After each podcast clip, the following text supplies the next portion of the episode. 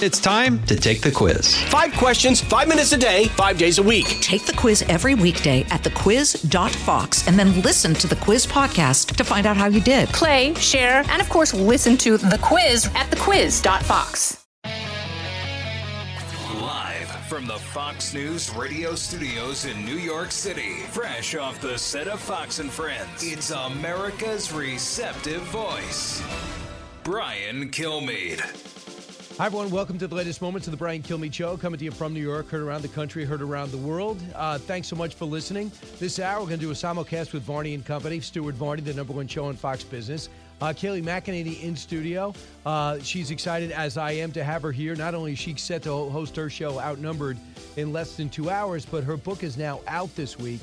It's called For Such a Time as This My Faith Journey Through the White House and Beyond. And we'll talk to her about that. At the same time, we'll monitor um, the tribute to Senator Bob Dole. He's resting. He's resting. His uh, body is resting in state in the Capitol building, as expected. And both sides are there to represent. One of the few people to bring Republicans and Democrats together uh, at the age of 98. He passed away from cancer. Uh, so let's go to the big three. Now, with the stories you need to know, it's Brian's Big Three. Number three. The Communist Party is celebrating its 100th year. So is JP Morgan. And, and I'll, ma- I'll make you bet we last longer. I can't say that in China. they probably are listening anyway. Yeah, they are. And he later apologized. China, American businesses are selling their soul and how their abhorrent human rights record as more nations joining our diplomatic Olympic boycott. We'll discuss it. Number two. What about private businesses? Private businesses, no, and I'll tell you the reason why. If there's 100 employees or more, and that's all it affects, they've done something right. And I don't think the government has to make every decision for the private sector. You know, you've been doing quite well without it. Wow, Joe Manchin with the Wall Street Journal uh, a meeting yesterday, which kind of a town hall for him, uh, standing up again. Mandate mania. Even some Dems are beginning to sober up to the realities of Biden breaking his words on vaccine mandates. It's costing people their jobs. And as predicted, they're now coming for your kids. Plus, the Omicron scare tactic further fuels distrust with the masses. I'll explain. Number one. Keeping New Yorkers safe, bringing the city back. That's the mission. A recovery for all of us. Now, we are one of the safest places in America right now when it comes to COVID. And we are also, as we have been for a long, long time, the safest big city in America. Really? That's interesting. Uh, no one believes that because who lives here. Crime Crisis, sponsored by Progressive, sub sponsor The Squad, piloted by Joe Biden, affecting every major city in America. You commit the crime and do no time, plus defaming and defunding the cops is a brutal combination. It yields chaos.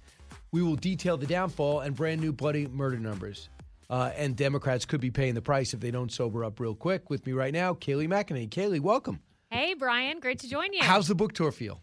Uh, it's been a lot of fun. I was on Fox and Friends with Yes. you. Congratulations on your book, Oh, by the way, thank The. President and the I Freedom appreciate Fighter. it. Appreciate yeah, it. really good. Now, are you going to tour? Are you going to do any appearances? Uh, so I'm on? going to Pensacola. I'm speaking at a big church there and doing a book signing. Um, I'm doing one in my hometown of Tampa, going out to Phoenix for Turning Point USA. So not quite as many stops as you. Yes. You did like 10 in, a, in like four days. I was I like, know. how is he doing this? and I'm actually going to Dallas tonight, and then tomorrow uh, going to uh, Longwood and Tyler, Texas, Wow. Tulsa, and Oklahoma City. But almost done. Almost Like, done. almost done. But I, I've just found I thought, and I think I've told you this before, um, and we'll get to the issues. But as press secretary, it's the hardest for the president of the United States because he is definitely an atypical politician. He really is a one man force. Oftentimes, if you prepare for a press conference, the news would change minutes before you got up there. yeah. And you would walk out there not only prepared for the issues, but prepared with issues that the press did not bring up. Yes. And you go, hey, by the way, here are the stories you're not asking me. Boom, boom, boom. I never heard saw that tactic before. It was brilliant. Well, it had never been done. Um, and look, I was told coming into the job, you've got to try to just, uh, you know, realize that half of your job is to work for the press and half for the president. And I said, but if the press doesn't work for the people anymore by ignoring a whole host of issues, I'm not working for the press. And I decided to gracefully, respectfully challenge them with headlines. And that's what we did. We did a lot of preparation. You're right. It got challenging when there's a last minute news story breaking. Um, but yeah, I think we did something that hadn't been done before, and I had a great team to help me do it. So you had Sarah Huckabee Sanders, who took the fire and was on SNL, and then Yeah. Sean Spicer, they did the same thing on SNL. And then in between, you had a press secretary who has since turned on the administration, who would not do a press conference. And now you go in there. You must have known. Was there hesitancy on your part to taking the job? Not at all. I wanted to, well, I mean, I, I should say I was hesitant in the sense of leaving my daughter behind during COVID 19. She was in Florida. So, on a personal family level, yes, a hesitancy. But when President Trump called me, it was honestly pretty random. I wasn't expecting the call. I didn't know he was thinking of changing press secretaries. And out of the blue, I get a call from the White House switchboard, and it's the president. And he said, I have a question for you. Do you want to be my press secretary? And I said, it would be the honor of a lifetime without hesitation. Um, and he said, Mark, get it done. And I assume by that he meant Mark Meadows, go get it done. And it took a few weeks, but he got it done. So I, there was apprehension and nervousness, but never once did I think about not taking it. I heard job. Mark was the one who suggested you. Is that what you found out, or is that not true? That that might be. I, honestly, I know the president said to me, yeah. Mark Meadows. Yeah, the president had said to me for a while that he'd been trying to get me in there, and he said I kept telling my team, "Get Kayleigh, get Kayleigh, get Kayleigh," and finally I put my foot down and got it done. Um, so Mark may have been a, a contributor in that, but um, President Trump takes the credit. So Right. Absolutely. Yeah. we know And how he that goes. deserves it. Right. So, uh, so Kayla, you get this job, uh, and and you had to be aggressive. This is what I found. You're a nice person by trade.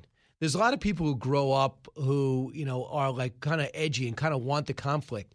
Did it go against your personality to to spar like this on a daily basis with people who clearly did not like who you work for and had a problem with almost everything you said? Did that go against the grain in your personality? It did. Um, and, you know, I went through academia, all these liberal institutions, and, you know, I'm more of a conciliatory person. Um, but I think what President Trump taught me is we've got to be a little bit of a fighter. And it was actually, I was on team Ben Carson at first. I didn't officially work for Ben Carson, that's who I was supporting. Changed to President Trump and only changed to him when I was on, at the time, Harvard Law School's campus. And I saw how angry the left was, and I saw how hesitant conservatives, including me, were to speak up. And then I saw this bold fighter in President Trump, who sometimes said things a little indelicately, not the way I would say them, but was a fighter and bold and conservative and unashamed. And um, while it went against my personality to always be, you know, kind of combative or in a, a uh, mano a mano, I learned a lot from President Trump and realized we need a little bit of fight, especially when we have the truth. So when when I watch Peter Doocy uh, engage the president, uh, engage Jen Psaki, and even the president, what I think the big difference is, it's not the tough questions, it's the tone. Yes. And, and it's just the anger and tone and disdain for you, Sarah Huckabee Sanders, and for the president. It's really dissuading and I think harmful. Here's an example of Jim Acosta, the worst showman I've ever seen go into that room. He had no interest in the answers, only in making himself more famous. Will you and other White House officials be wearing masks at the rally? It's a personal choice. I won't be wearing a mask. Um, I can't speak for my colleagues. And why won't you wear a mask? Is it sort of a personal political statement? Is it because the president would be disappointed in you if you don't wear a mask? It's a Why is- personal. It's a personal decision. I'm tested regularly. I feel that it's safe for me not to be wearing a mask, and I'm in compliance with CDC guidelines, which are recommended but not required. So just a, it was personal. He was trying to get some type of story instead of get answers for his story. And that was one of the milder Jim Acosta Yeah. exchanges. Um, you know, he regularly would take me out of context. For instance, I remember one time I said, uh, the science should not stand in the way of opening schools because the science is on our side. And I listed all the footnotes to that. And he just tweets out, Kayleigh says science shouldn't stand in the way, which obviously is the direct opposite of what I was saying. He left out the second part. Even Jake Tapper called him out for that one. But one example of many of dishonesty. And what it boils down to is some of these reporters, especially the loud ones, Jim Acosta, Kaitlan Collins, Jon Karl, it's about their personal brand. They're trying to create a brand that is anti-Trump, a fighter um, that is that is against Trump at all costs, uh, and so they try to create these viral moments. And, and there's a handful of them. They're very loud. I think most of your listeners probably know who they are. Jim Acosta among them, and it's a real travesty. It's uh, it's he, he was by far the worst. Sam Donaldson, all those people through time would ask questions had to do with the news, and maybe we're a little abrasive in doing it, um, but not like this, not like I've ever seen before. So, what was it like behind the scenes? Because a lot of the press secretary is without the cameras there, right? Would they be different with you? Yes, I would say, you know, um, yes and no. Some of them were very nice on a personal level. You know, we'd be on Air Force One, but I was never. Um, when you're in the press world and in government or you know with a political campaign you kind of have a choice because reporters try to say let's go have drinks let's go have dinner let's meet for coffee. And i was never one that really took people up on that because i felt um, that those scenarios were always hazardous. I think a few scenarios come to mind where people say information off the record and the press doesn't honor it. So i kept my distance. Um, they were cordial and kind people like steve holland jeff uh, Jeff Mason was actually a very nice guy, but um, you know, I tried to kind of keep my professional distance because I realized just how hostile it was against Trump and conservatives generally. So a lot of times people have to decompress after that job, especially working for the president, uh, President Trump in particular. Did you have to decompress? Not really. Uh, and people say, like, how stressful was the job? Sure, it was stressful. There were definitely hard points. No time off. But no time off. Um, you know, I had weekends at home, but we were always working. You're always on the clock. But I would say we had fun in the job. I mean, the times we were in my office, in the press secretary's office, sitting by the fireplace, just laughing about like the kinds of crazy questions we could get asked, brainstorming, putting a lot of our, our intellect into it with my small team. I had two confidants that were really uh, would help me spitball the issues. We had a blast. We had a lot of fun, and I think that's the key to the job. And being honored. Did you really have fun? I did. We yeah. we had so much fun because we would identify the hardest question. We'd go out there and they would never ask the hardest question because they didn't do their research. And I, I knew the question that I'd have to kind of wiggle and it would be hard for me to answer um, because there wasn't a good answer for it. But they never really got to that question. It was always kind of the low hanging fruit, like, why aren't you wearing a mask? Yeah. Gotcha. Uh, the pandemic changed everything.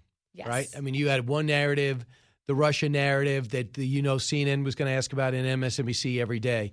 But the pandemic changed everything. How did you handle that? You know, I because you now had doctors you're handling at the same time as the president. The president had the same messages as doctors. Should they have a press conference together? Let's stop doing that. Let's start doing that. It was a tough time. Yeah, you point out a really important issue because so I come into the West Wing and unlike let's say Sarah Sanders who was a deputy press secretary then got the role I had never been a deputy press secretary in the White House. You know, I had been an intern, but that's nothing in comparison to actually being in the West Wing and working there. So I come in never having worked in the West Wing during the middle of a COVID 19 lockdown. That is literally when I came in. I had watched the infamous coronavirus task force briefings with Fauci contradicting the president. So it was a challenge. And when I came in, uh, the COVID task force briefings kind of started going off the rails.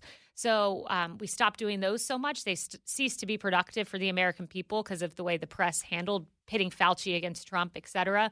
Um, so I kind of took the place of the coronavirus task force briefings, um, which was a challenge, but I would get the best information I could from Dr. Birx, who was a big help in that regard, and Joie and um, you know Alex Azar, and then you bring the best information you can to the American people. So it was a challenge, but it was fun. She went to Oxford, Harvard, uh, yes. uh, University of Miami. I want to find out all those things about Kayleigh McEnany. Also, have you comment on the news of the day. In fact, before we uh, before we actually take a time out, um, I really believe that in there's something going on in these cities. We watched our tree burn, and then we watched the fact that that arsonist is now out and we're seeing all these these repeat criminals when we, when you go to a parade at 12 noon in Wisconsin mm. and get run over by somebody that had no business being out of jail by a repeat offender. Do you think there's there's going to be hell to pay like never before in 2022 in oh, yes. small and big elections? Oh yes, and we saw over the summer when crime was particularly bad that crime soared to one of the top issues if not the top issue. So I think it's immigration economy and crime, no doubt about it.